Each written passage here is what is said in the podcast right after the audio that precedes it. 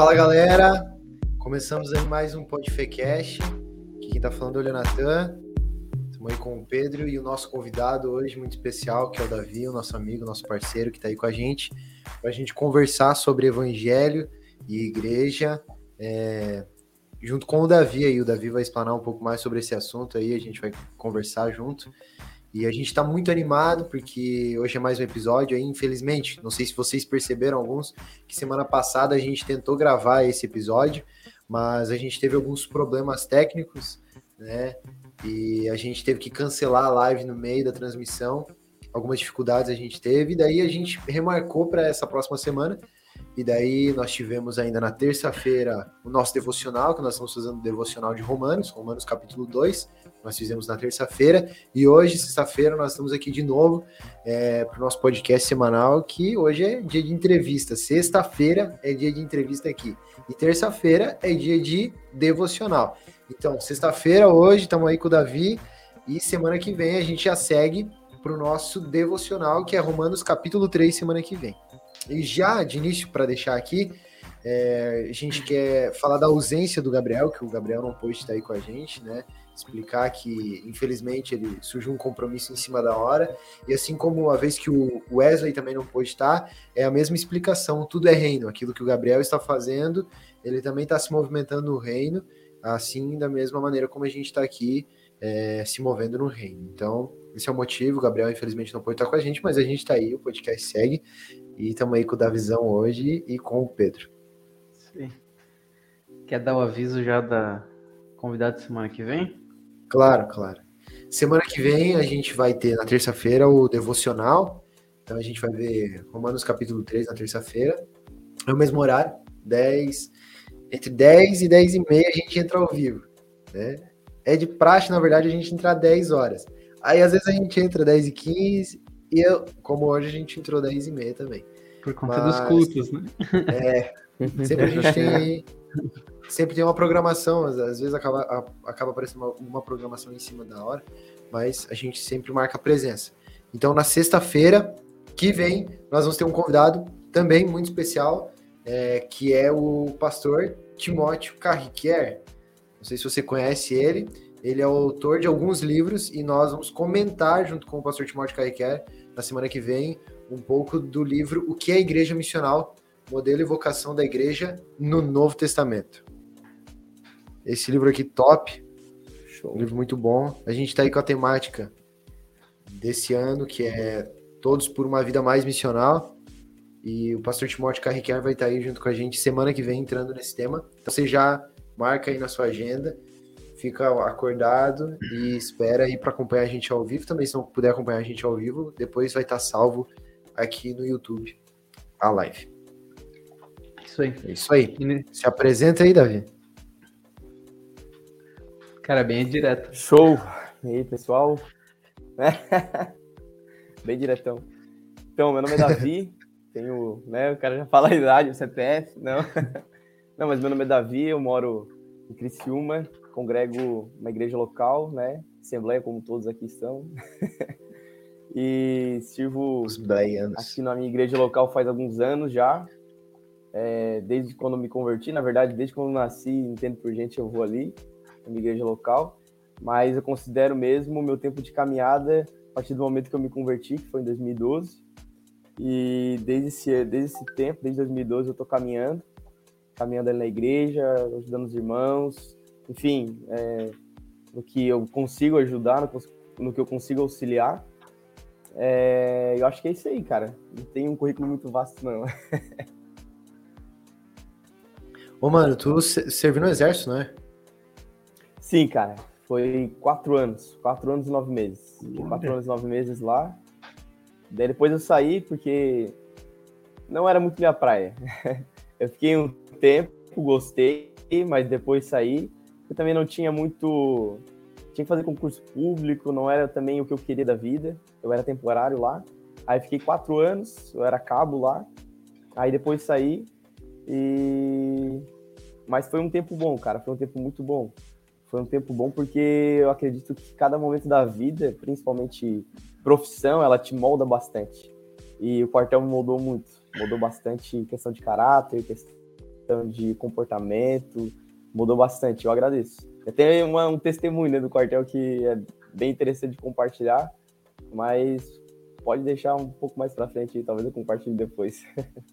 Vai ter que contar, vai ter que contar. É, vai ter que contar, deixa, deixa curioso. Deixar para os próximos, ser convidado de novo. Top. E ultimamente, tu, o que você tem feito assim na pós-exército, né? Cara, Pode falar, pode falar mais. Não, cara, é assim, depois do quartel, é, comecei a trabalhar de novo, claro, eu saí porque eu já tinha algo já em mãos, já, já algo pra fazer, mas não, não que tenha mudado muita coisa, assim, depois que eu saí do quartel, mas eu acredito que tenha mudado algumas coisas importantes. É, mudou muito a questão de, de tu poder ter tempo para fazer as coisas. Cara, eu me lembro que antes eu não tinha tempo para fazer nada, cara. Era assim, é, pelo menos no começo, era pauleira, era tipo diretaço e não dá para programar final de semana. E agora dá pra fazer muita coisa, cara. Programar final de semana, aquele ali, quando chega sexta-feira, tu sabe, pô, cara, sábado eu não vou precisar fazer, domingo, tranquilão. Ajuda bastante, cara, é um, é um alívio, muito. E o Davi é, é pregador, né? Pregador daí, né? Davi é profeta, mano. Profeta, apóstolo. Itinerante. Só não me reconheceram ainda, mas... É, não, mas assim, indo para esse lado, você você comentou, né, da, da parte que tu estava no exército, aí agora você saiu, tá trabalhando profissionalmente, continua trabalhando profissionalmente, mas em questão da igreja local, como que funciona assim? Você serve em qual área a sua igreja local hoje? Cara, é, hoje eu auxilio mais os jovens, né?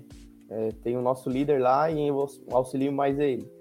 É, trabalho um pouco também com discipulado, é, tem discipulado de jovens, antes era discipulado da igreja, era eu e mais um. Só porque, com, por causa do tempo, por causa do dia a dia, faculdade, não dava para conciliar tudo, né? Então tinha que, às vezes, terça-feira tem que discipular alguém, na quinta-feira não tem como. Então, é, eu fiquei só no discipulado dos jovens. Então, hoje eu auxilio um pouco no discipulado, não tanto, porque tem alguém específico para isso, é, mas a gente auxilia, eu auxilio um pouco no discipulado, mas também auxílio também nos jovens.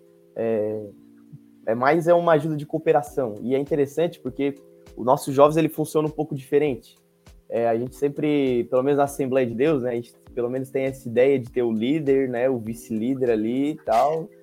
Enfim, mas o nosso é, é, bem diferente. O nosso é quase um presbitério, jovens. É, tem o líder, tem o vice-líder, cara, mas assim, a, é, aquilo que o Provérbios fala, né? A multidão de conselheiros.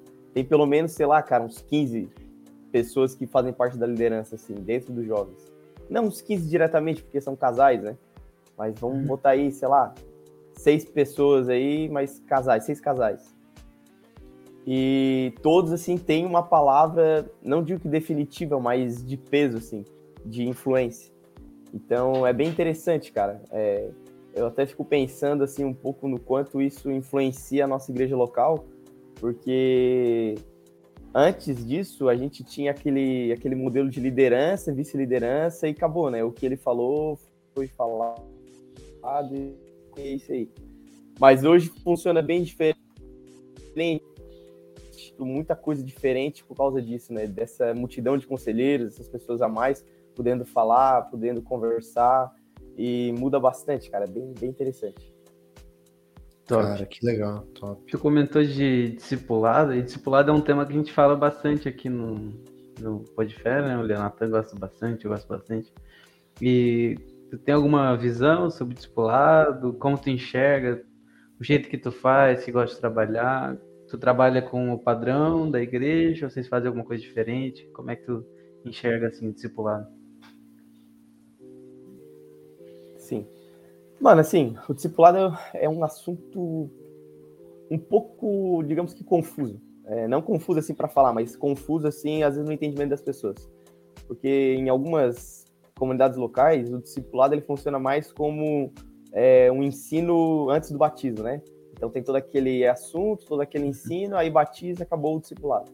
Mas o discipulado a gente sabe que é muito mais que isso, né? O discipulado ele é uma caminhada com Cristo. É o ato de seguir a Jesus, né? Tem até um livro do Jonas Madureira que ele fala sobre isso, o discipulado, é bem interessante. Quem quiser saber um pouco mais sobre o assunto, com certeza eu acho que você já deve ter lido, pelo menos, é, é, o, o curso sobre Eu nunca li, mas é o curso do discipulado. O curso do discipulado, exatamente. É um livro muito bom, cara. Um livro fininho, deve ter, sei lá, umas 100 páginas, eu acho. Uhum. É um livro muito bom. E ele fala sobre isso, ele fala sobre os dois atos. O ato de seguir a Jesus, né? Que é o curso do discipulado, e a questão de ensinar sobre Cristo, né? Tem essas Legal. duas vertentes, esses dois entendimentos. Então eu acho que o discipulado, ele é sim essas duas coisas.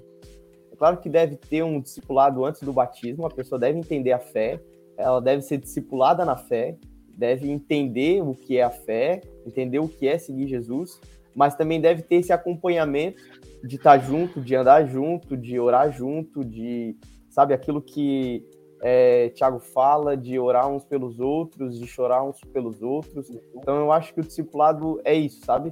É o fato de tu ensinar as pessoas sobre Cristo, aquilo que Jesus fala na grande comissão, e de ensinar e aquilo que a gente vê é, na, na carta de Paulo, na, na, não é a carta de Paulo, eu ia falar já falando que Paulo que escreveu, mas é Lucas, ali a narrativa de Atos, é que a gente vê toda aquela história da igreja e a gente vê como as pessoas, como os cristãos, eles se comportavam, como eles andavam na fé. Então, eu acho que essas duas coisas, o fato, o ato de seguir Jesus e de ensinar sobre a fé.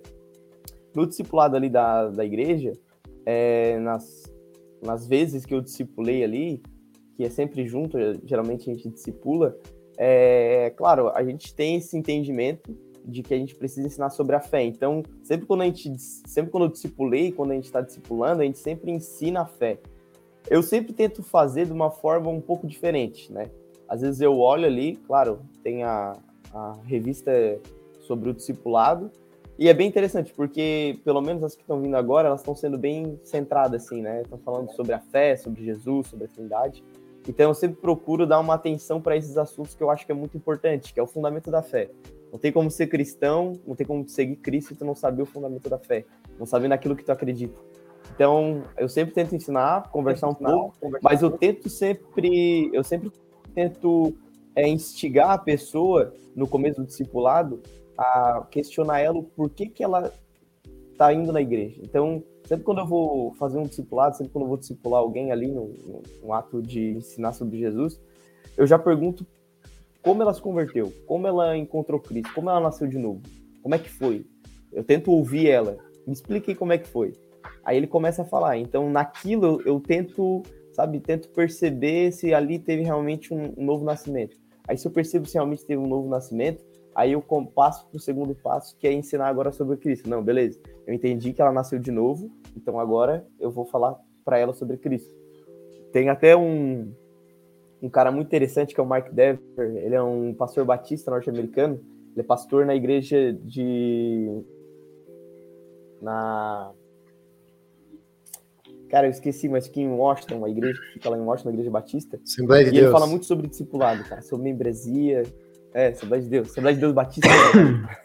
Ele tem aquele conjunto, né? Nove é, marcas de uma igreja. Nove marcas de uma igreja saudável, né? Isso, esse mesmo. Bem sei. E ele fala sobre isso, cara. É, eu até me inspirei nele assim, eu tenho eu li algumas coisas dele. E é um cara que eu gosto bastante porque ele bate muito nesse assunto. Tem uma noção, cara, olha como é que funciona o discipulado na igreja dele. Quando, sempre quando eles vão, quando ele vai, né, é, alguém, tipo assim, quer participar da igreja, o que acontece? Tem a equipe dele de pastores e tem o presbitério, né, o presbitério dele. Aí uma pessoa quer se candidatar a membro da igreja. Eles fazem uma entrevista com a pessoa e eles realmente fazem uma entrevista, assim, ó, literalmente, uma entrevista. Botam a pessoa sentada e fazem uma entrevista. E eles começam a fazer perguntas para a pessoa para ver se realmente ela nasceu de novo. Se ela nasceu de novo, eles passam a confissão de fé para a pessoa, sabe, um discipulado mesmo ali, e depois eles fazem uma votação na igreja se a igreja quer receber aquela pessoa como membro do corpo de Cristo. E daí quando, aquelas, quando a igreja vota para receber, aquela pessoa, ela assina um termo, como se fosse um termo assim, é, se comprometendo com o corpo de Cristo na igreja local, naquela igreja, oh. tá ligado? Uhum. Tipo, cara, é muito massa, porque às vezes a gente pode pensar, nossa, cara, que coisa forçada, que coisa não, mano, mas tipo assim, o que ele quer fazer não é, um, não é uma religiosidade ou algo forçado. O que ele quer fazer é, é instigar na mente daquele novo convertido, daquela pessoa que nasceu de novo e quer ser membro, que ela tem que se comprometer com aquela comunidade local. Então, acho que o discipulado é muito isso, sabe? É tu comprometer o membro é, com a igreja local, se comprometer o membro com o corpo de Cristo. É tu abrir a mente dele e falar, cara, tá, não, não tá entrando numa igreja, não tá participando de um culto, agora tu está se comprometendo com o reino e com o corpo dele. Então, tudo que acontecer com o corpo é tua responsabilidade também. Então, acho que o discipulado é muito isso, cara. Tem essas duas vertentes, de tu comprometer a pessoa e de tu ensinar a ela sobre a fé. Seria um integrar a pessoa, né? Tipo, trazer ela para dentro da igreja e enturmar ela, né? Exatamente. É, eu acho assim, ó, pode falar, pode falar aí. Não, pode, pode continuar depois. Eu... É, eu acho que é tipo assim, é muito mais do que tu enturmar, cara. É, eu acho que, claro, obviamente tu enturma ela, né? Mas eu acho que vai muito além. Eu acho que é mais um. É uma questão de tu trazer a consciência dela, sabe, aonde ela tá pisando. O Francis Chan, ele fala sobre isso, que uma vez ele evangelizou, acho que era um, um gangster, e o cara se converteu tal, foi pra igreja, ele ficou um tempo lá, e daí depois ele, a igreja era grande e tal, e depois de um tempo assim ele não viu mais o cara. Aí ele não viu mais o cara, ele tava andando para outro lugar, e um dia ele viu o cara, ele falou, pô, cara, faz tempo que você não vai na igreja e tal. Ele assim, não, é que assim, quando eu participava da minha gangue, a gente se comprometia. Uhum. Tipo, era, isso era uma família. Mas eu comecei a participar lá da igreja e eu pensei que aquilo ia ser minha gangue. Uhum. Mas é totalmente diferente. E, tipo, o sentimento de pertencimento da gangue era maior do que o da igreja. Era, era bem esse exemplo que eu ia falar ali. Ele disse é. que a, a, gangue é mais leal do que. Exatamente. Exatamente. Tem esse senso de pertencer a algo maior, né? Exatamente. Legal. Esses dois pontos aí que você comentou que o Jonas Madureira vai traçar também, se eu não me engano, o Dietrich Bonhoeffer no livro Discipulado também vai trazer essa ideia. Acho Sim. muito legal também. A gente trabalha também com o discipulado aqui e algo que a gente vê é a dificuldade de colocar na cabeça das pessoas que não é um curso, né? Uhum. Não sei se, se como é que vocês passam por isso, mas tem muita gente que acha que é um cursinho, cara. E às vezes a, até a, a, gente mesmo faz parecer um curso, né? Uhum. A gente como igreja, né? Faz Exato, certificado, mano. faz apresentação uhum. na igreja quem se formou. Parece muito um, curso. Né? Sim. Sim. Às vezes o formato leva a isso. Exatamente. Também. É muito isso. É, às vezes a gente tem a ideia. Tipo assim, às vezes a ideia é boa, só porque até mesmo nas nossas melhores ideias, tem erros, né, cara? Tem falhas. A gente uhum. pode estar tá com o coração correto ali, né? Só porque a ideia tá errada, a forma tá errada, sabe? Pô, eu... e a gente não, sabe, não exclui é, as pessoas que têm realmente ali uma vontade, um desejo de fazer a coisa correta. Às vezes a gente vê, pô, tem gente que tá discipulando tal. Não, cara, ótimo, isso é muito bom. Só porque a gente tem que pensar muito além disso. Eu acho que a, a, a maneira como tu discipula, ele vai influenciar muito na igreja onde tu, sabe, na igreja que vai se desenvolver. Então, se tu discipula de uma forma, a igreja vai se desenvolver naquela forma. Então, se o meu discipulado é botar uma pessoa sentada numa cadeirinha, falar sobre isso, isso e isso, e no final dar um diploma, cara, a igreja vai se formar nisso, sabe? De quem sabe mais, ou de alguma coisa aqui, de uma, alguma coisa ali. É por uma isso que. Exatamente. Hum. É por isso que. Vou te dar um exemplo a gente ouvia, ouvia muito falar, né? Pelo menos muito tempo, algum tempo atrás, muito tempo atrás, vamos dizer assim, né? Hoje nem tanto. Que ah, a teologia mata, a teologia mata, tal. E a gente sempre disse, não, isso é mentira, tal. E cara, com certeza, isso é uma mentira.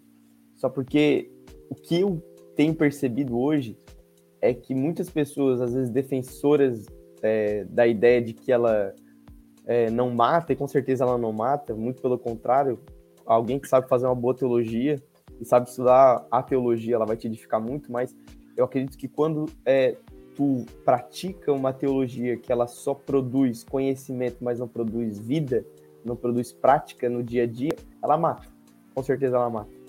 Então acho que às vezes quando a gente vai é, discipular, se a gente trazer só conhecimento para a cabeça da pessoa, sabe, só falar aquilo que é, aquilo que é, aquilo que é, mas não produzir vida nela, não dizer, cara, é isso Mas não é só isso, cara. Tu tem que fazer isso também, sabe? Tipo, tu tem que ter isso na prática. Tipo, o que adianta eu falar pro cara, cara, tu tem que orar a, a, a oração, tal, tal, tal, tal, tal. Mas se eu não falar te instigar a orar, cara, hum. sabe, isso não vai valer de nada. Ah, jejum é bíblico. Tá, cara, mas se eu não te instigar a jejuar, se tu não jejuar, não fizer isso na prática, não vai adiantar de nada. Porque tu vai ter muito conhecimento e o teu conhecimento vai te matar. E isso eu falo, cara, por experiência própria.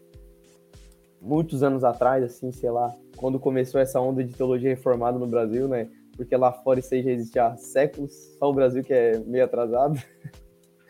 quando eu comecei a ver tal. E, cara, eu me lembro que eu comecei a ver e, e por não ter um fundamento, uma base é, pentecostal ou carismática, assim, eu meio que eu rechacei muita coisa, assim. Tipo, eu me lembro, cara, que teve uma época, assim, que até os dons, assim, às vezes eu ficava meio, sabe, não acreditava, achava, não, isso é tudo mentirada mas só a partir do momento que eu comecei a, sabe, me humilhar e dizer, cara, eu não estou produzindo nada aqui, eu não estou produzindo vida. Isso está me matando, porque eu estou produzindo só conhecimento, mas isso que eu estou lendo, isso que eu estou aprendendo, não está produzindo nada na minha vida, sabe? Uhum. Tipo, é a mesma coisa que nada. E, e, eu acho que é isso, cara. É, além de produzir conhecimento, a gente tem que fazer com que esse conhecimento produza vida no Sim. Acho que foi no cara... CTM um professor lá falou pra gente que conhecimento acumulado, né? Vira arrogância. Né? Exatamente. Tipo, todo conhecimento que a gente quer buscar, ele tem que ter um propósito para edificar a igreja, edificar as pessoas. Então, então Exatamente. É e, cara, assim. é, e é, e é só tu ver, cara, é o exemplo de, às vezes, de pessoas simples, cara. Às vezes a gente gosta de ver pessoas conhecidas ou heróis da fé, mas a gente esquece do irmãozinho da nossa igreja ali, simples, sabe? Normal, tem uma vida comum, mas tu vê o cara tem uma vida de oração incrível, cara, e às vezes a gente não dá valor para isso, sabe? Eu até comentei, foi contigo, né, Laio? Tem um cara aqui na igreja, aqui na, na, minha igreja aqui, que ele, ele é um cara normal, um cara comum. Cara, mas o cara passava, tipo assim, oito horas diárias de oração. Às vezes ele passava momentos de 10 horas diárias de oração. Tipo, o sábado, ele passava o sábado inteiro em oração. E é um cara simples, ninguém conhece ele, sabe? Mas é um cara que eu conheço, e que eu sei que tem uma vida de oração. Isso me inspira, e por mais simples que seja ele, tá ligado? Ele me inspira nisso. E eu consigo reconhecer que nessa área eu não sou tão bom quanto ele. E não é que eu não sou tão bom quanto ele, mas eu sei que eu tenho a aprender muito com ele. Não é somente com pessoas que sabem é. muito, mas nele eu consigo aprender muita coisa. E quando eu tô perto dele, eu não falo muito. Eu gosto de ouvir ele. Uhum. Porque, cara, um cara com uma vida de oração dessa, mano, quanto o cara já não deu de cheiro em Jesus, cara? Quanto o cara já não deu de um, um chameguinho ali, um cheirinho no, no cangote, né? Porque assim, ó, cara, quem produz vida, cara, a gente deve realmente é, parar um pouco e ouvir e dizer, cara, esse cara, ele tá perto de Deus e eu tenho algo para aprender com ele. E Paulo entende isso, a gente vê que Paulo entende isso, porque ele vai falar para imitar ele, né? Aí um, uns poderiam dizer que Paulo poderia ser um pouco arrogante, né, falando para imitar ele. Mas na verdade. Paulo entendeu, entendeu o discipulado prático. Exatamente. Entender o discipulado prático. Sim. Porque a gente segue um modelo, né? A gente sabe bem disso, porque a, além disso, nós nós estamos numa posição e reconhecemos essa posição de que somos servos e estamos servindo a uma liderança na nossa igreja local que possui uma visão, nós estamos debaixo de uma visão. E Exato. às vezes essa visão vai falar para nós seguir realmente uma revistinha, ter o certificado no final, enfim, mas daí a gente precisa também entender que esse não é o problema. O problema é como a gente trabalha essa revista, como que a gente trabalha esse certificado, né? Porque eu vejo também que, cara, a revista, a gente já comentou aqui uma vez, a revista, ela pode ser boa e pode ser ruim, depende da maneira como você vai aplicar isso na vida da pessoa. Se tu vai sentar com a pessoa e só falar, falar, falar, falar, falar, falar, falar, e a pessoa só assim, de cara com teu conhecimento, né? E às vezes não absorve nada, né? Pergunta depois, a pessoa, tipo, sei lá. É, eu, eu ouvi o Douglas Gonçalves falar isso, que uma vez ele participou de uma. Ele ia participar de uma conferência lá na igreja dele, tava um, um pregador de fora, muito conhecido, muito famoso, que tinha é, uma retórica, que tinha uma explicação, um conhecimento assim incrível. E ele não conseguiu estar. Aí ele ficou triste, né? Ficou chateado. Aí ele chegou pro presbitério, né? No, na segunda-feira e perguntou: e aí, como é que foi? Como é que foi a pregação? é, o que, que, ele pregou e tal. E daí eles falaram assim: nossa, foi muito bom, foi muito bom. É, nossa, ele é muito inteligente, eu aprendi muito sobre grego, sobre hebraico, sobre isso, sobre aquilo. Mas, cara, na segunda-feira eu não soube o que fazer com aquilo que eu aprendi. Nossa. É. Então, nossa, eu ouvi tanto, ouvi tanto, mas aí eu não consegui colocar em prática. O do que adiantou? Uhum. Só serviu para nós reconhecermos que o cara realmente tem conhecimento, né? Agora, conseguir colocar isso na balança, o conhecimento e o prático, nossa, incrível. Daí o discipulado, Sim. cara, certeiro.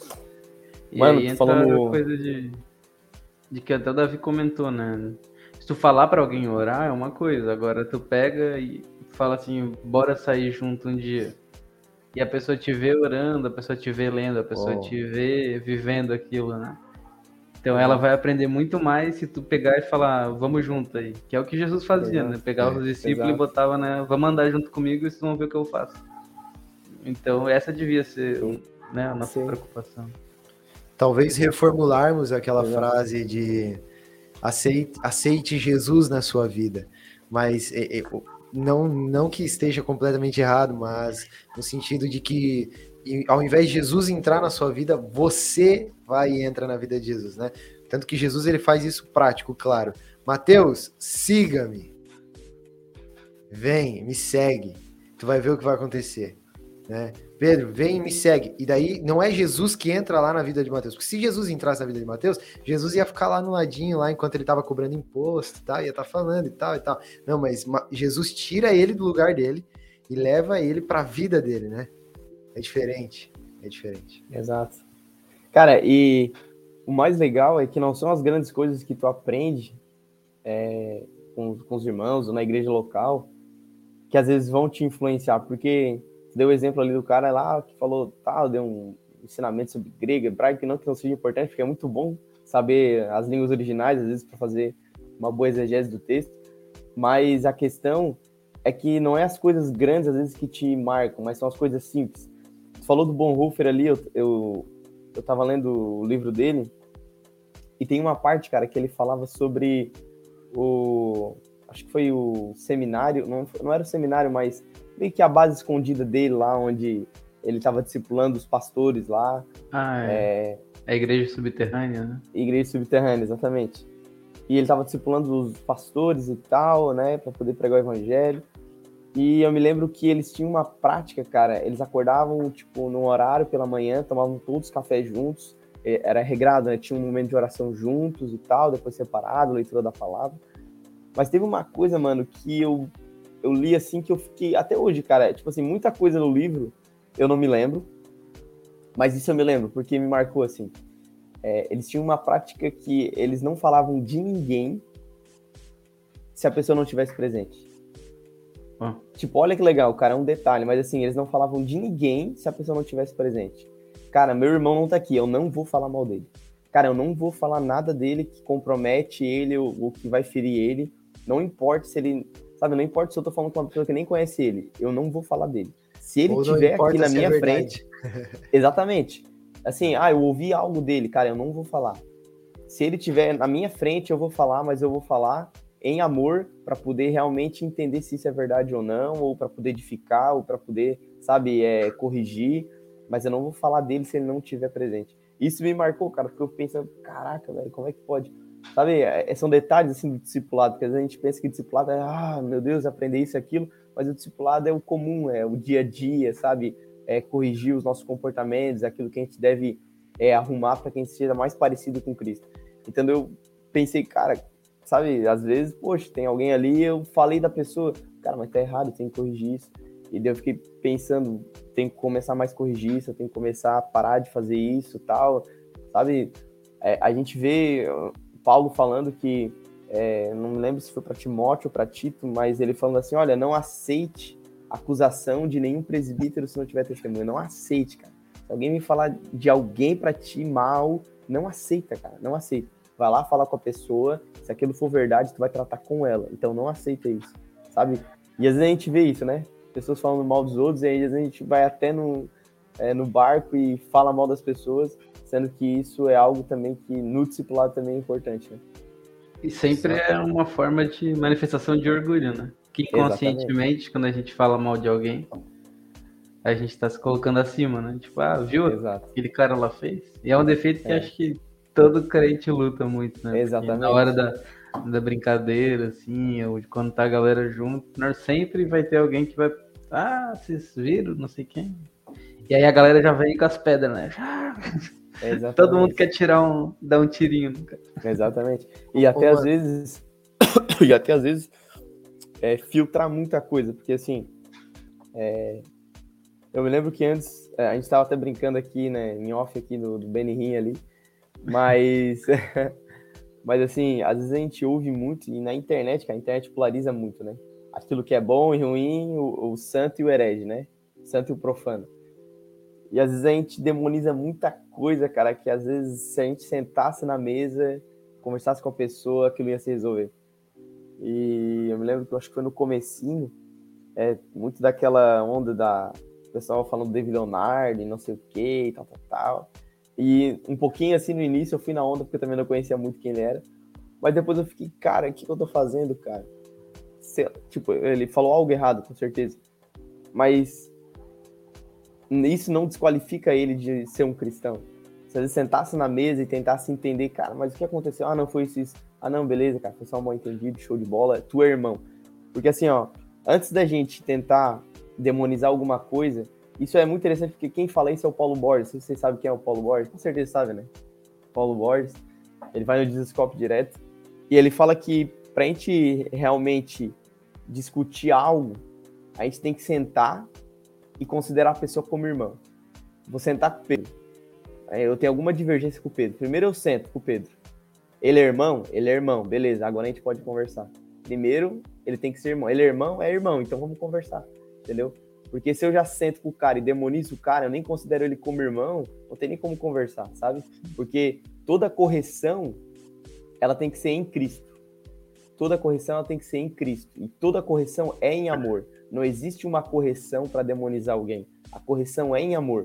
Porque tu corrige alguém em amor para que ela possa acertar, para que ela possa é, se arrepender. Tu nunca corrige alguém para demonizar ela. Então eu sento com o Pedro, ele é irmão. Agora eu vou sentar com ele, eu vou tratar ele em amor, porque ele é meu irmão. Não importa o que ele fez, ele é meu irmão. Vou tratar ele e depois a gente vai conversar.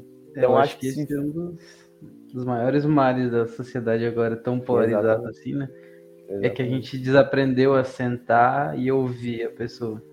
A maioria das vezes a gente já Exatamente. senta e tu nem ouve o que a pessoa tem a dizer, tu já tá pensando na resposta, né? Não, se ele Exatamente. falar isso, eu vou falar isso. Não, Exatamente. se ele vier por esse caminho, eu vou por aquilo lá. Eu vou... Eu já E principalmente é. nesse ambiente de igreja, né? Então o Nossa, pessoal já vem armado, assim. Então a gente tem que aprender, às vezes, a parar e ouvir a pessoa. É a sei briga lá, dos ministérios, né? tipo, O, o É. mestre, ele acha que só tem que as pessoas só têm que ser mestre. E daí ele vai lá e taca pau no evangelista. É, e, é- e é isso que o Pedro falou, é muito questão. É muito questão de, de querer achar quem é o melhor, né? É, eu aprendi um negócio, cara, eu tenho praticado isso bastante. De é, ser ignorante em muita coisa, assim. Por exemplo, alguém tá falando sobre alguma coisa. Vocês dois estão falando aí sobre, sei lá, sobre salvação. Ele Arrebatamento várias vertentes. Cará, é. Tipo assim, ah, beleza, vocês estão falando, eu sei alguma coisa. Mas assim, cara, às vezes eu prefiro ser ignorante no assunto do que ficar falando coisa que eu não sei, Sim. ou às vezes ficar falando algo só por falar, sabe? E tipo assim, às vezes muita gente vai conversar contigo pra querer te instigar a falar sobre aquilo. Uhum. Ah, cara, não sei, cara. Não sei, cara. Ah, Não, não sei. É, Eu faço bastante sei. isso. também. É. Porque Tipo, às vezes tem duas vale pessoas brigando e eu fico quieto assim na minha, só ouvindo, tipo, top. É. Como se... Nem Tipo, se quero eu me falasse, posicionar, é. bom, se matem Se eu aí. falasse, eu até ia ter argumento, mas não Uhum. sei, cara. Não sei. E fica bem mais em paz, né? Parece que fica, tipo, Nossa, meu Deus. Aí, aí, tu dá uma de ignorante é muito bom, cara. é bom, né? É muito bom. Ô, mano, mas tu tá, tu tá levando. A gente tava falando de discipulado, nesse, nesse sentido aí que a gente tá mesmo. E eu queria levar para pro lado de Atos, né? Para a igreja de Atos. Porque quando a gente vê uma igreja é, que serve de exemplo para nós, para viver esse verdadeiro evangelho, ver- viver esse verdadeiro discipulado, é a igreja de Atos, né? Onde os apóstolos, os discípulos se movimentavam verdadeiramente no evangelho. E tu tá tá fazendo uma série de mensagens lá no teu Instagram. Não sei se dá para colocar o Instagram dele aí na tela. Vou botar aqui. Que essa série de mensagens aí de Atos, eu gostaria que tu comentasse um pouco aí com nós, fazendo esse link aí do discipulado, de uma igreja verdadeira, fluindo, é, como que a gente pode fluir é, nesse sentido aí, em discipulado, evangelho, como a igreja de Atos. Sim. Cara, aquela série ali que eu tô fazendo é uma série que desde o ano passado eu já tinha vontade de fazer. Na verdade, eu sempre tive vontade de fazer algo relacionado à igreja. Mas assim, nunca, nunca fiz, né? Sempre fiquei em off ali e tal. E esse ano resolvi fazer. E, cara, eu tô falando um pouco sobre a igreja, sobre as marcas da igreja, porque é um assunto que me cativa bastante. Até a gente conversou no nosso, no nosso pod que quase foi do, da semana passada, que é um assunto que me cativa muito. Falar sobre igreja, mas principalmente sobre, não sobre a igreja assim, estrutura, mas sobre a igreja como organismo vivo, né? Como a igreja mística. E eu tô falando sobre isso faz algum tempo, sobre as marcas da igreja. Eu tô falando desde o do nascimento da igreja até ali o que a gente entende como é, o começo da, da era cristã ali, depois do último capítulo de Atos ali. É, mas eu estou tratando sobre os assuntos que realmente é, trazem características à igreja, aquilo que realmente é vital à igreja. Então, eu comecei a falar sobre o nascimento da igreja, falei sobre o empoderamento do Espírito Santo, falei sobre oração e estou falando sobre mais algumas outras coisas ali que eu acredito que seja vital à igreja. E por que, que eu acho que é interessante falar sobre isso, destacar essas coisas? Porque o que eu estou destacando ali é, não é a minha opinião, mas é aquilo que eu, eu vejo na Bíblia, aquilo que eu estou olhando na palavra de Deus, e que às vezes no meu olhar da, da, da, igreja geral, não, não da igreja local, mas da igreja geral, que abrange também a igreja local, é, eu percebo que às vezes não existem essas características, sabe? Então, o que eu estou tentando fazer não é, é algo para apenas difundir conhecimento, mas é um esforço para as pessoas que realmente querem ver algo diferente na igreja, para que elas também se mobilizem nisso, sabe? Comecem a fluir nisso também. Então, o que eu estou botando é algo bem prático, né? Sempre, o que é ser empoderado pelo Espírito Santo? Cara, é realmente ser cheio do Espírito Santo na tua vida. Tanto o empoderamento do Espírito Santo, Atos 2, como o empoderamento do Espírito Santo na questão do fruto do Espírito, né? De tu ter o fruto do Espírito ter, e tu ser cheio do Espírito Santo ali, é, nessa questão de fluir nos dons.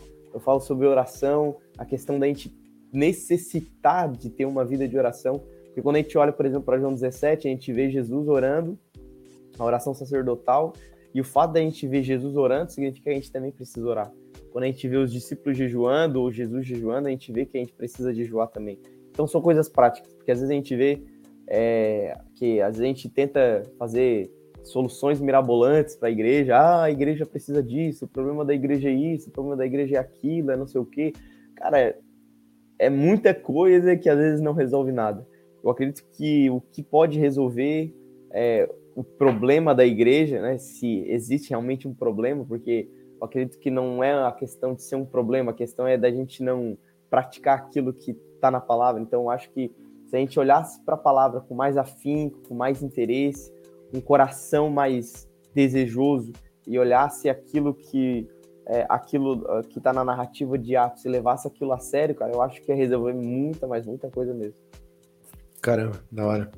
É, isso é interessante porque tem muita gente que reclama, reclama da igreja local, né? É, vê problema ali, problema aqui, picuinha ali e tal, e tem um entendimento de que pode ser diferente, lê a palavra, é devocional ao Senhor, e uhum. vê, a, vê os erros, mas não, não se posiciona como a solução para o problema, né? Uhum. Exato. É, é, é, é, aquele tipo de pessoa que espera o avamento, mas não se movimenta para o avamento começar nela, né? Uhum. Espera esse avamento, tipo, puf, explodiu um som como um vento impetuoso na casa, né? E, mas não se movimenta para que isso comece diariamente nessa pessoa. E a gente vê nos seus vídeos que eles são bem práticos, né? E se eu não me engano, você parou no quarto, tá certo? Acho que eu parei no quarto. Era pra ter lançado um essa uhum. semana, mas não deu porque Exato. tá tendo a visita dos meus sogros aqui e no fim eu não consegui gravar. Já, Aí eu queria, mano. Já queria, tá cobrando, eu, cara. Queria é. te desafiar nesse momento. Queria te desafiar nesse momento. Você dar um spoiler para nós do quinto, na íntegra. Aqui, ó, pode fé postando um spoilerzinho aí desse quinto. Não sei se é possível. Eu até Dá uma pincelada poderia, no 1, 2, 3, 4, comenta um pouco. eu até Aí. poderia falar do quinto, cara, mas só não vou falar porque no momento eu não me lembro. Não, beleza, beleza. Sério mesmo. Não, mas então fica um incentivo para ir lá pro Instagram do Davi, Show. que, que ele vai postar. Fecha. Vai postar lá. Então, acho que a gente já pode caminhar pro final, né? Porque o Davi falou que ele tinha que sair umas 11h10 e já é 11h10. Vou. Não, mas show. Dá pra ir mais. Tá tranquilo aí? Tá Não, tranquilo. fechou. Tu que manda. Mas então, que- já que o quinto ponto não dá para dar uma pincelada, se você puder pincelar os quatro pontos, daí a gente vai deixar aqui. Se você conseguir resumir numa frase cada ponto, a gente vai deixar aqui na tela também o 1, 2, o 3 e o 4, para a gente fazer um prático aqui de igreja, é, né? Evangelho e igreja, que é o tema. Então, se você puder dar uma pinceladinha aí para nós, como que você é, vê as marcas da igreja de Atos para nós. Eu quero aprender hoje, mano. Mano, só deixa eu tentar me lembrar dos quatro, então. Se tu tiver aí, Deixa eu ir no teu Instagram aqui deixa pra eu dar me lembrar dos quatro aqui. Memória boa é uma coisa que, que eu não tenho. Vamos lá, enquanto o Pedro procura, eu vou deixar uns avisinhos aqui. né? Semana que vem nós temos terça-feira, é, devocional, Romanos capítulo 3. Nós vamos fazer o nosso devocional. Ah, como é que funciona isso? Você que faz o seu devocional diário, ou que talvez não tenha essa prática, você pode é, começar com a gente. Encontre aí com a gente na terça-feira à noite, pega sua Bíblia no livro de Romanos. A gente vai fazer toda a exposição de Romanos durante todos os encontros, é, comentando um com o outro. E a gente sempre deixa três pontos: um ponto meu, um ponto do Pedro, um ponto do Gabriel, para ser prático para nós.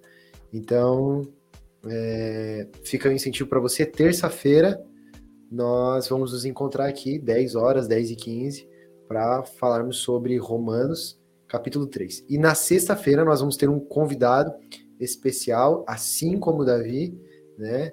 Ambos especiais para nós, que é o Timóteo Carriquer, que ele escreveu o livro O que é a Igreja Missional, Modelo e Vocação da Igreja do no, no Novo Testamento. Esse livro aqui muito bom, muito top. Nós estamos aí com o tema Todos por uma Vida Mais Missional, que é da Convenção Geral das Assembleias de Deus nesse ano. Então nós estamos caminhando também nesse tema ser missional é, aqui no Podfecast e fica o incentivo para você, marca a galera aí, todo mundo, para nós ouvirmos o mestre Timóteo Carriquer nos ensinando aí. Show? Vamos lá? Show. Show. Pedrão, Bora com vocês. Davi vai comentar aí para nós um pouco sobre Show. as marcas da Igreja de Atos. Então, o primeiro ponto é a oração, né? Com, com- eu tinha falado antes. É, eu acredito que a igreja ela precisa orar e a igreja, quando a gente vê a narrativa de Atos, a gente vê que a igreja ela nasce oração, né? Então, quando a gente vê ali é, o nascimento da igreja, a gente vê Jesus comissionando a igreja e ele dando uma promessa para a igreja. Ele fala assim: olha, vocês vão ficar aí durante um tempo, mas vocês não podem sair de Jerusalém, fiquem aí, porque vocês vão ser revestidos de poder. Então, eles ficam em Jerusalém e durante o tempo que eles ficam em Jerusalém, é interessante que eles ficam em oração. A gente lê o texto ali, a gente vai ver que o texto está dizendo que eles vão para o templo e eles levam as mulheres e eles vão orar.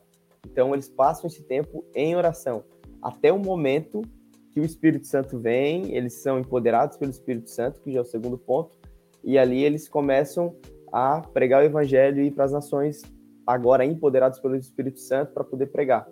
Só porque é interessante que a gente vê é, nessa, nesse, nesse nascimento da igreja, é que a igreja apenas não ora, os discípulos eles apenas não oram, mas eles nascem em oração. A igreja ela nasce num ambiente de oração. A gente vê o nascimento da igreja em oração, porque os discípulos ali eram os primeiros cristãos, eram os primeiros discípulos, né?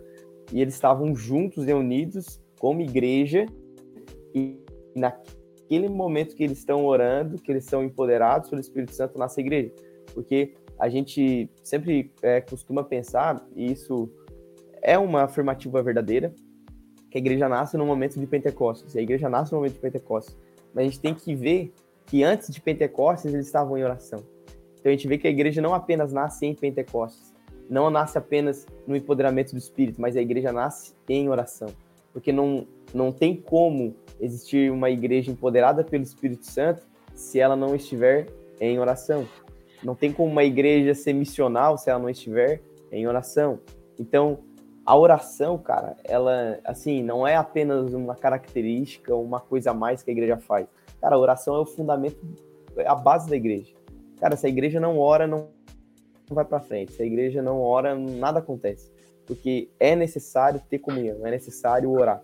Então, acredito que o primeiro ponto, a primeira marca da igreja, acredito que seja assim, o fundamento, a marca assim que é o fundamento da igreja é a oração. A igreja precisa orar. Ela necessita orar. É como se fosse, sabe, questão de sobrevivência. Cara, eu preciso orar. Acho que é até um, uma frase, não me lembro de quem, é, que fala mais ou menos sobre isso, né? Que a oração ela é como é como oxigênio. Se tu não respirar, acabou, tu morre. Então, tu precisa orar para viver, para realmente existir vida em ti. Então, acredito que a primeira marca da igreja é oração. A segunda é o empoderamento do Espírito Santo, que acontece ali no nascimento da igreja, ali, pós, é, pós oração ali, que é quando eles são empoderados pelo Espírito Santo, em Atos 2, e quando eles são cheios do poder de Deus. Então, essa questão de ser empoderado pelo Espírito Santo, às vezes pode trazer controvérsia para algumas pessoas, que às vezes têm uma linha de raciocínio um pouco diferente, mas na minha visão, né, na minha visão, no meu entendimento é, carismático, pentecostal, eu acredito que essa é uma marca também muito vital da igreja. É, nós, como discípulos de Cristo, nós precisamos ser empoderados pelo Espírito Santo.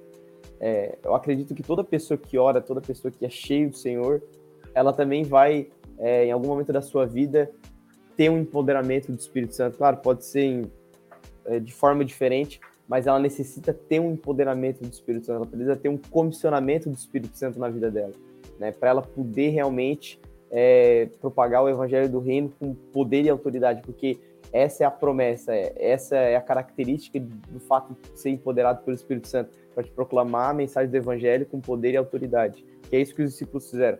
Quando, por exemplo, a gente vê Pedro, a gente vê um, um discípulo que era é, egoísta, um discípulo que era todo autoritário ali, mas no momento que tem aquele episódio que ele traz Jesus e depois Jesus é, aparece depois ressuscitado falando com ele e no momento que ele é empoderado pelo Espírito Santo faz aquela pregação do Evangelho aquelas pessoas são sabe é, vêm ao Senhor e, e, elas são batizadas a gente vê um Pedro diferente. Até no momento da morte né a gente vê que a tradição da igreja diz que Pedro foi crucificado de cabeça para baixo porque ele se achava não se achava digno de morrer como seu Senhor. Então a gente vê um Pedro transformado eu acredito que o empoderamento do Espírito Santo, ele é sim para pregar o evangelho com poder e autoridade, mas ele também é, te transforma no teu caráter e no teu interior. Então, acredito que os discípulos, o, aqueles que são filhos de Deus, no caso nós, a gente precisa ser, realmente ser empoderado pelo Espírito Santo, para que a gente possa pregar o evangelho do reino com poder e autoridade da forma como o Senhor quer. O terceiro, é, a terceira característica é sobre o corpo, né? O corpo de Cristo. É, quando a gente olha é, para a narrativa de Atos, cara, a gente vê uma igreja muito diferente. A gente vê, assim, uma igreja que, meu Deus, né, às vezes a gente é muito saudosista dizer, nossa, cara, a igreja do passado. Mas a gente olha, assim, para a igreja de Atos, cara, e não tem como tu não ter aquela inveja, né? Aquele desejo de viver essa, essa comunidade de fé, cara. Porque, cara, é uma igreja unida, cara. É uma igreja que tem uma visão, sabe, de, de unidade muito alta, muito grande. A gente vê, por exemplo, é, vários episódios ali deles fazendo algumas coisas que hoje a gente não vê. Então, por exemplo, a gente vê é, alguns vendendo os seus bens, é, pegando as suas fortunas, distribuindo para os pobres, aqueles que não tinham casa eles compravam, aqueles que não tinham comida eles compravam, enfim, ninguém passava necessidade, ninguém passava dificuldade, todos viviam em unidade. E a gente vai ver na narrativa de Atos ali também que eles estavam juntos todos os dias. A gente vê é, muitas pessoas falando assim, né? Às vezes, isso é até uma máxima, né? No público. Você já deve ter ouvido com certeza. Às vezes falando assim, nossa, você saiu da sua casa nesse frio. Olha a vitória, olha, sabe? Nossa, você veio hoje. Meu Deus do céu, olha o sacrifício que você fez. Como se isso fosse um grande bíblica. sacrifício, né? Exatamente. É. Culto de terça, aquela vitória de no culto de terça, só, só os crentes. E daí, só os santos. E daí a gente vê, cara, que às vezes a gente acha, algumas pessoas, né, acham que é um grande sacrifício estar tá na comunidade local, um grande sacrifício estar tá com os irmãos. a gente vê ali na narrativa de Atos que todos os dias eles estavam reunidos nas suas casas, partilhando do pão, orando juntos, salmodiando junto, louvando junto, sabe? E, cara, é, é muito interessante, porque, obviamente, é, a gente vê ali que eles cultuavam junto todos os dias, mas diz que eles partilhavam o pão todos os dias. Ou seja, eles não se reuniam apenas para orar ou para fazer, sabe? Eles se reuniam porque eram irmãos. Se reuniam pelo fato de eles serem irmãos, de serem um corpo. Então, eles se reuniam por esse fato também. Então, acredito que a visão de unidade é uma visão muito necessitada na igreja. A gente precisa ter esse entendimento novamente, a gente precisa ter essa marca novamente nas nossas igrejas locais. E eu digo isso é, de uma forma geral, sabe? Às vezes a gente pensa na igreja, às vezes, como é, algo muito grande, mas a nossa comunidade local, o lugar, lugar onde o Senhor nos plantou, o lugar onde a gente está inserido, a gente precisa ver isso acontecer. Porque se a gente não ver isso acontecer, cara, nunca vai acontecer, sabe? É como o Leonardo estava falando, né? às vezes as pessoas falam por avivamento, fica esperando um vento impetuoso ali invadir e tal, um som. Mas não, cara, é, é realmente tu pôr em prática e, e, e, querer ver isso acontecer de verdade, sabe? Eu acho que isso faz diferença quando a gente tem essa posição, esse posicionamento. E a, o quarto, a quarta marca ali é autoridade, né? É influência. E quando a gente é, tem a influência no nome de Cristo. Eu até falei ali sobre a questão de Pedro e João subindo no templo e eles veem aquele paralítico, cara muito tempo ali e Pedro olha para eles assim, cara, olha para nós, sabe? É, olha no meu olho. E daí ele olha e fala assim, oh, eu não tenho, eu não tenho prata, eu não tenho nada, mas levanta e anda em nome de Cristo, sabe? Eu acho que a gente precisa novamente é, trazer isso de novo, ter autoridade no nome de Cristo como eu disse no, no podcast Faio que deu, né? De sexta-feira, mas de que às vezes a gente vê muitas pessoas fazendo muitas coisas e até, às vezes, até a gente, sabe? É, às vezes a gente faz muita obra social, e eu digo a gente no sentido da igreja, porque às vezes a gente nem faz obra social, mas eu tô falando assim, a igreja, a gente vê às vezes a igreja, pô, enganjada, é, fazer obra social, tal, não sei o quê, é, mas a gente se esquece, cara, que esse não é o papel principal da igreja. É sim a gente ajudar é, os pobres, as viúvas, cuidar disso, é, sanar a alimentação daqueles que não têm, mas esse não é o papel principal da igreja. Né? Eu acho que essa não é a marca principal da igreja. A igreja não é uma ONG, a igreja não é uma empresa, a igreja não é uma instituição de caridade. Longe disso, a igreja não é isso. Se a gente acha, às vezes, porque às vezes a gente confunde, né? Às vezes as pessoas confundem a igreja como isso. Mas a igreja não é isso, cara. A igreja está longe de ser isso. A igreja, ela é o corpo de Cristo. Quando a gente entende que a igreja é o corpo de Cristo, cara, quando a gente entende que Cristo é, a, é o cabeça, nós somos o corpo dele, quando a gente entende que ele é o noivo e nós somos a noiva, cara, isso faz total diferença, porque a gente não consegue enquadrar aonde a igreja fica nas, nas instituições humanas. A gente olha para todas as instituições humanas e tenta enquadrar a igreja. A igreja não se enquadra em nada. A igreja é algo totalmente diferente, sabe? que a gente não sabe aonde enquadrar a igreja, porque a igreja é diferente, é algo totalmente singular. Então, é, o que distingue a igreja, o que distingue a igreja que eu falei na semana passada, é, das outras coisas, é a autoridade no nome de Cristo, cara, sabe? É a gente olhar como Pedro para uma pessoa e falar, levanta e anda no nome de Cristo. Não apenas dizer, tá com fome, pega essa cesta básica. Ah, tu tá precisando de moradia, vou fazer uma casa para ti. Não, isso é muito bom mas ter autoridade no nome de Cristo. Olhar para ele, cara, levanta e anda no nome do Senhor, cara, no nome de Cristo, sabe? O cara tá surdo, ouve, tá cego, vê, cara.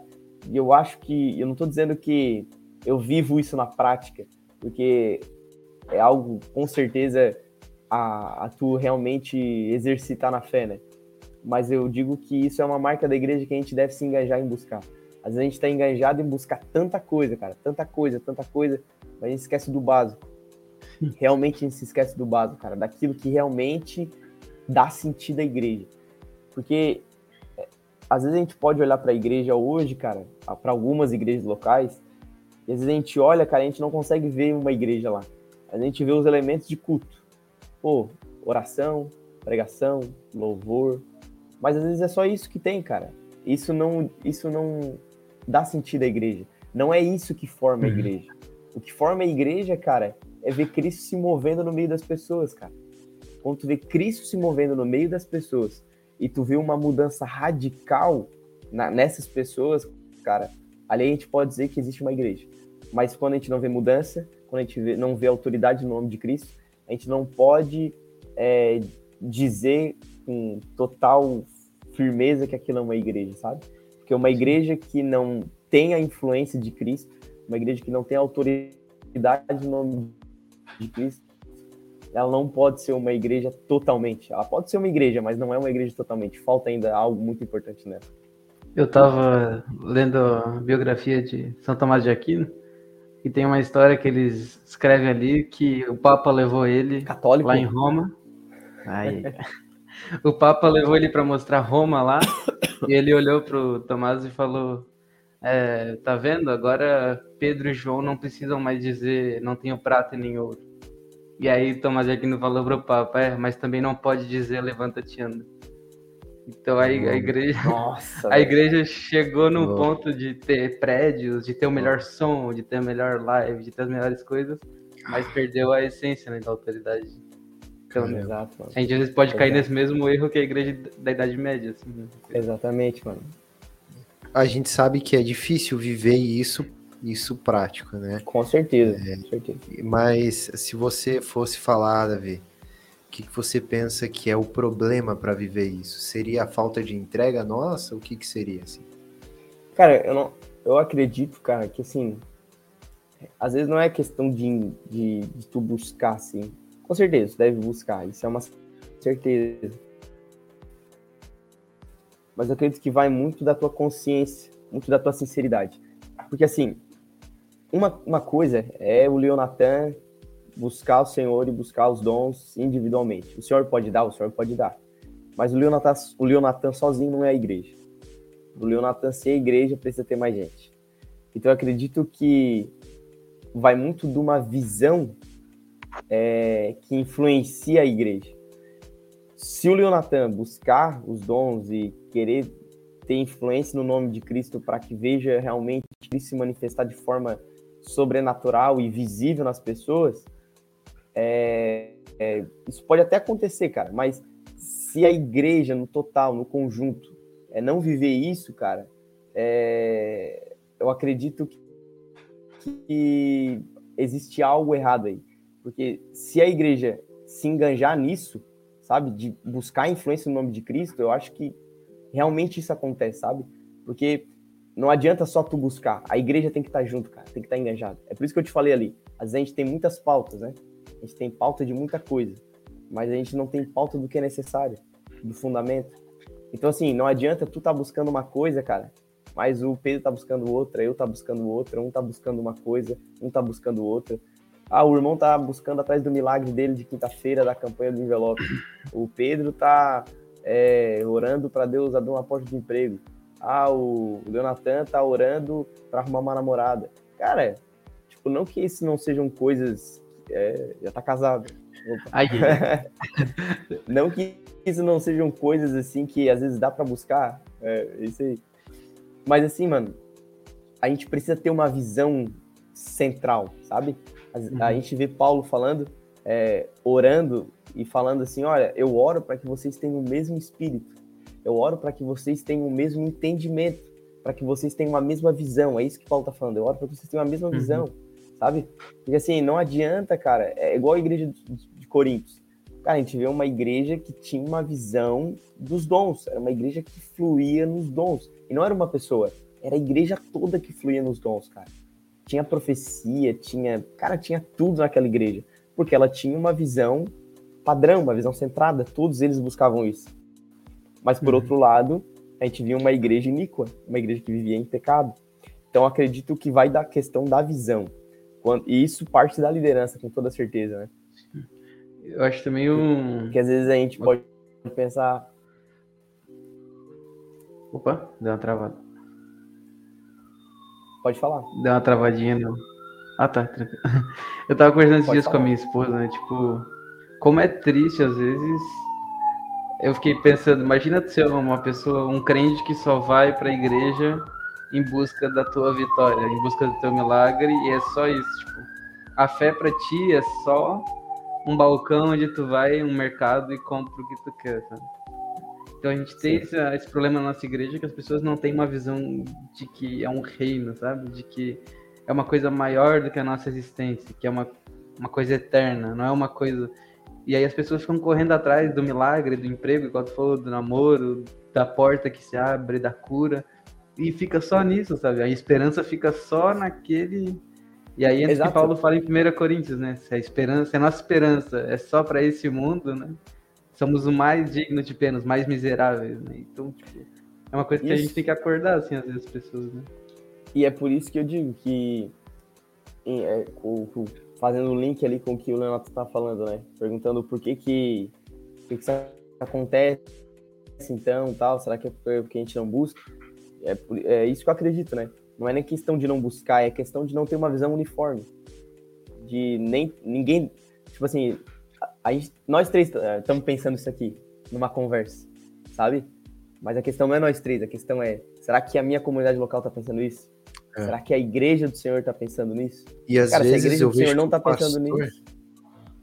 Às vezes eu vejo que o pastor tem essa visão incrível, mas ele não consegue é, colocar essa comunicar. visão na galera, né? Eu não consigo comunicar, Exato. tem essa dificuldade também. Exato. E às vezes eu acho que não é nem questão de ter a visão, às vezes é achar que isso é um assunto como qualquer outro, sabe? Às vezes a gente equipara, muitas pessoas às vezes equiparam isso, sabe? Tipo de equiparar, sei lá, é, vou dar um novamente um exemplo, né? É, a tua vitória com tu ter autoridade no nome de Cristo para que Cristo uhum. se revele no meio da nossa geração.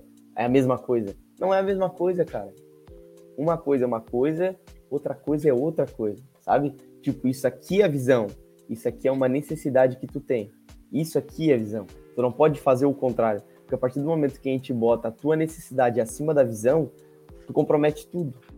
E a partir do momento que tu compromete tudo, fica tipo todo mundo é que nem barata voada, andando para lá e para cá, correndo atrás das suas próprias vontades, seus próprios desejos, sabe, das suas próprias necessidades. É aquilo, né? Se eu conseguir, o importante é que eu tenho, é que eu alcancei isso. Agora, se, se ele tá buscando, o problema é dele, eu já alcancei, sabe?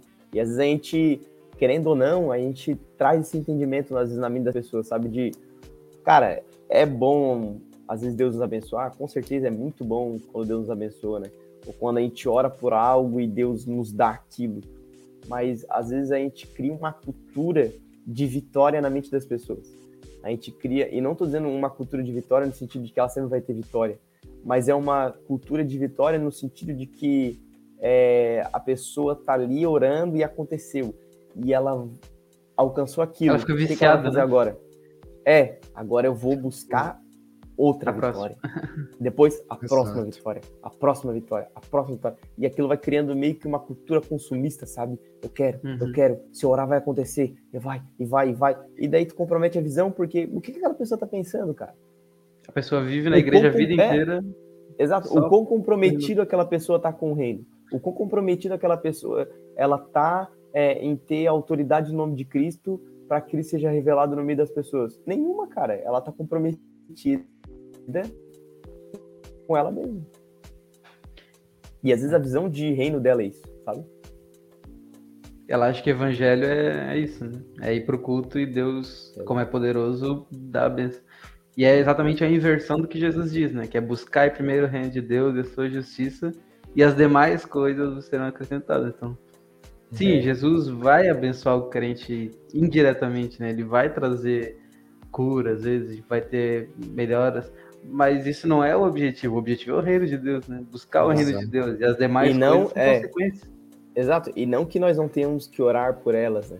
Não Sim. que a gente não tenha que buscar, obviamente que a gente tem que orar, é, buscar com certeza, mas sempre ter a visão correta, o entendimento correto, sabe? É, o coração correto e entender que existem coisas muito mais importantes que a visão. A visão é mais importante do que qualquer outra coisa. As outras coisas é isso que tu disse, vão ser acrescentadas. Eu posso orar por isso? Posso. Mas não preciso fazer uma campanha de um ano por isso na igreja, semanalmente, sabe? Porque não é necessidade, cara. É, às vezes eu tava, teve um dia que eu tava conversando com, é, com um obreiro, amigo meu, e a gente tava num, numa igreja, num culto, e daí a gente tava num culto, assim, bem específico, né? Um culto de vitória. E daí a gente tava sentado lá atrás, conversando, E daí eu fiquei pensando assim, cara, eu fiquei olhando pro culto, culto rolando e tal. E daí eu falei com ele, cara, será que o Senhor, toda quinta-feira, ele quer vitória, cara? Será que toda quinta-feira ele quer vitória para esse povo? Será que toda quinta-feira ele tem marcado na agenda dele vitória para esse povo, cara? Hoje é dia de eu fiquei milagre. pensando, é, hoje é dia de milagre na quinta-feira para essa pessoa. Será que toda ele quer falar isso? Olha o relógio É. ali. Exatamente. Deu- e daí eu fiquei pensando, cara, será que é, o senhor quer vitória? Será que é isso que ele tá falando? Será que é isso que ele quer falar hoje? Porque não é possível, mano. E daí, às vezes, a gente se compromete com, com essas coisas, cara, que não são bíblicas, cara, não, não são necessárias. Pode ser necessário, às vezes, um, um dia ou outro, em um momento específico da vida, mas não é necessário sempre, cara, porque existem coisas mais importantes. A gente, sabe, existe um mundo aí, cara, existe um, um, um reino a ser propagado, existe um evangelho a ser pregado, existem muitas outras coisas a ser- serem feitas, sabe? Pegando essa, essa ponta do reino, a gente vê que, que, é, que a igreja ela é muito influenciada pela cultura, né?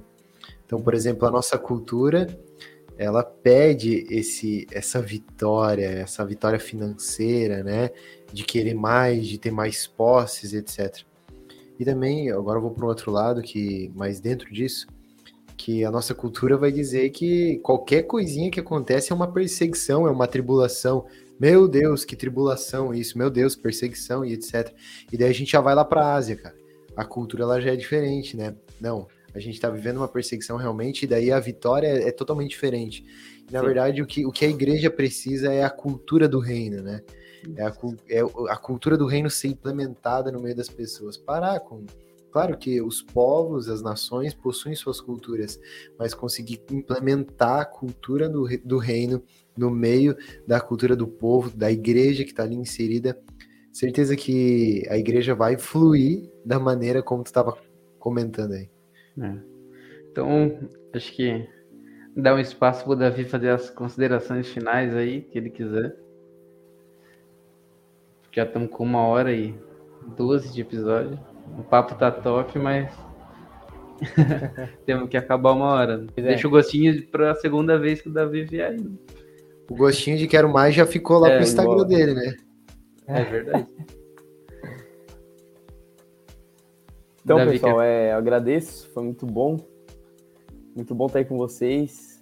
É, acredito que quando a gente senta à mesa é muito bom, a gente é, sempre sair edificado, independente de com quem, com quem é, né? Como eu disse, às vezes a gente senta com pessoas mais simples, a gente aprende. Às vezes a gente senta com grandes teólogos, a gente também aprende. no caso vocês, mas estou brincando. Ah, Mas é sempre bom, é sempre bom, cara. É sempre bom estar tá, aí, conversar e eu acredito que essa visão é uma visão que a gente deve ter, é uma visão que a gente deve levar junto. É, é, quem ouve a gente, é, se realmente ouviu de verdade, de coração, eu espero que isso possa fazer alguma, sabe, ter alguma diferença no dia a dia dela, na visão dela, possa influenciar. E eu acredito que se a gente levar isso a sério, caminhar com, com essa visão, com esse entendimento do que é a igreja, do que é o evangelho, e querer realmente viver isso de forma sincera e buscar, né? É, como diz Paulo, não que eu já tenha alcançado, mas eu, eu esqueço das coisas que ficam para trás, eu prossigo para o alvo. Eu não alcancei tudo, eu não sou perfeito, eu não tenho uma vida de oração top ainda, mas eu vou buscar, cara. Eu vou botar isso debaixo da minha visão. Isso vai ficar no meu olhar ali, na minha lente. Então é isso que eu vou que eu vou buscar. Então acho que se a gente fizer isso, cara, eu acho que a gente vai crescer muito, né? E realmente vai atingir a estatura de varão perfeito que é, que é Cristo.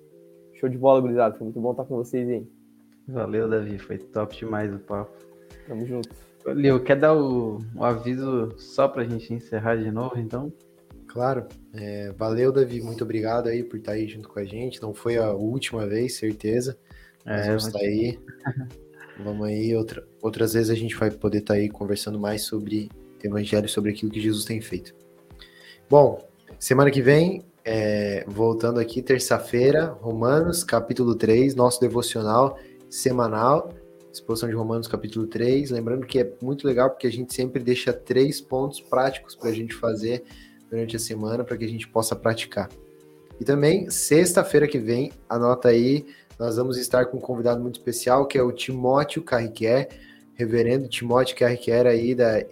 Tu lembra a igreja? Igreja, igreja Presbiteriana, qual que é? Independente Floripa, né? No Florianópolis. Exatamente. Ele é americano, né? Mas Exato. missionário no Brasil. Ele foi um dos primeiros missionários presbiterianos do Brasil, né? Isso. Se eu não estou enganado. E ele escreveu vários livros, inclusive nós vamos estar focando nesse livro que é o que a Igreja Missional. É dever de casa aí para a semana, né, Pedro? Então semana que É. vem a gente vai tá indo é, conversar aí com o autor desse livro, que é a Igreja Missional. E vai ter uma novidade incrível semana que vem. Será que dá para falar já? Fala, fala. Nós vamos fazer um sorteio do livro O que é a Igreja Missional, né? Do Timóteo Carriquer. E para que você participe aí do sorteio, vai sair lá no nosso Instagram, que é o arroba podfecast. Então já fica aí o incentivo para você ir lá no arroba podfecast, que em breve vai surgir a publicação lá para que você possa saber como participar do sorteio. Claro que existe a possibilidade desse sorteio acontecer durante a live. Por isso, é necessário que você esteja ligado e participe também da transmissão na semana que vem. Isso aí, né? É isso aí.